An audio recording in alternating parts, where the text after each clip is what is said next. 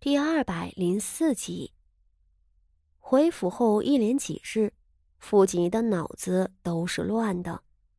在萧府被萧妃盯上，被傅妙仪绑架，而且凭着自己的力量，有绝无翻身的可能。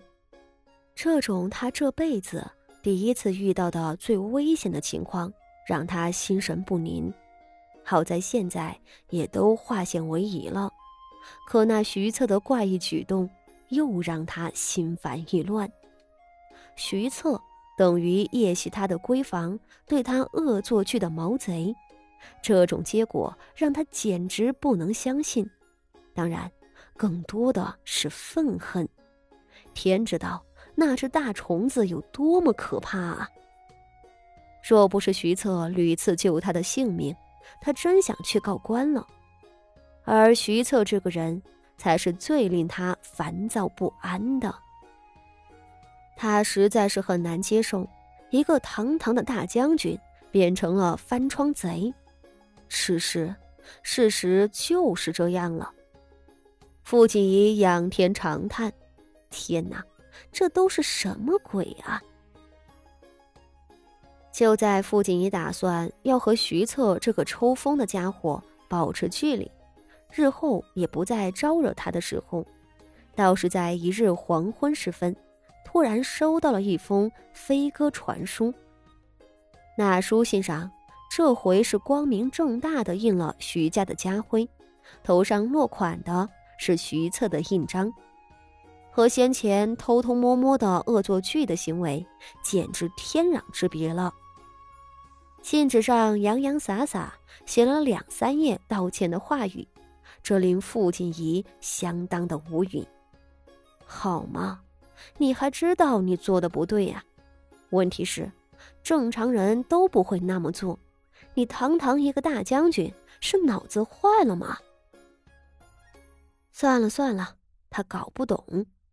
只是书信的最后一页结尾处写了一句话，倒是引起了他的注意。为弥补徐某的过错，徐某不日之后将会为荣安县主献上一份厚礼，请县主笑纳。他要送礼？傅锦仪又抽了抽眼角，对这个人的礼物还心有余悸。他很想说，本县主原谅你了，你别再来烦我就行。要是你这回再送个什么麻雀、虫子之类，我真的会打死你。傅锦仪浑浑噩噩地想着，却在5天之后真的收到了徐策的礼物。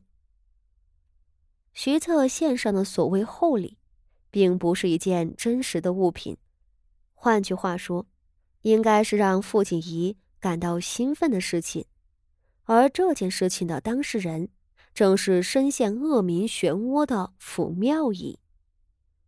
自那日萧妃回宫后，冯家在京城彻底出了丑，原本就难娶妻的冯大少爷更加娶不上媳妇儿了。而萧家的正式夫人傅妙仪，她身为绑架荣安县主并转手卖给冯家的主谋，更是得到了满京城的贵族和百姓们的唾骂。那傅妙仪以绑架县主的罪名被送到府台后，金兆尹倒是收了萧家的好处，只是以绑架罪判处他，并没有把他图谋毁人清白的罪过给揭发出来。虽然全京城甚至天下的百姓都知道了，而冯家为了洗脱自己身上的污名，这几日以来都在疯狂地想尽一切手段，将萧府中的丑事尽可能地推到傅妙仪的头上去。什么冯家本来是不愿如此，是傅妙仪上门游说，又什么为了从傅妙仪手里买到荣安县主，冯家不得不支付了萧家一大笔钱，甚至那萧家此前上下打点贿赂的金银也是冯家出的，还有什么冯家根本就不知道送上门来的女子是荣安县主，还以为是个自愿嫁过来的姑娘，不料傅妙仪竟然强迫着人家过来了。云云为了传播这些对冯家有利、对傅妙仪有毁灭性打击的流言，冯家实在是花了不少钱。不过对身为文臣的冯家来说，名声就是命根子，花多少钱都是值得的。而傅妙仪在这些流言的攻坚下，她的整个人生都因此而改变。首先，萧云天和苗氏对她痛恨无比，他们一心责怪傅妙仪笨手笨脚，办砸了事情，自个儿惹来一身腥不说，还拖累了萧家。随后，金兆颖按照律令判处了他20杖刑，将他打得血肉模糊后抬回了萧家，并在他的户籍案卷上记录了他这一辈子都洗不去的罪名。对一个做过罪又被京城百姓们的唾沫星子淹没的女人，萧家简直不想让傅妙仪进门。只是那傅妙仪倒是个精明的，她事先传言出去，求助了冯家和萧妃娘娘，自言道愿意认下冯家推过来的一切罪名，只求冯家和萧妃娘娘能帮她说情，让她能继续做萧府的正事。那冯家的恶名还没有推脱干净，还指望着他老老实实的接着，自然答应了这个对于冯家来说是举手之劳的请求。于是，碍着冯家的情面，萧云天还是将傅妙仪迎回了府，也并未在他身上撒气泄愤。这个结果令萧府的妾室白玉莲相当的不满。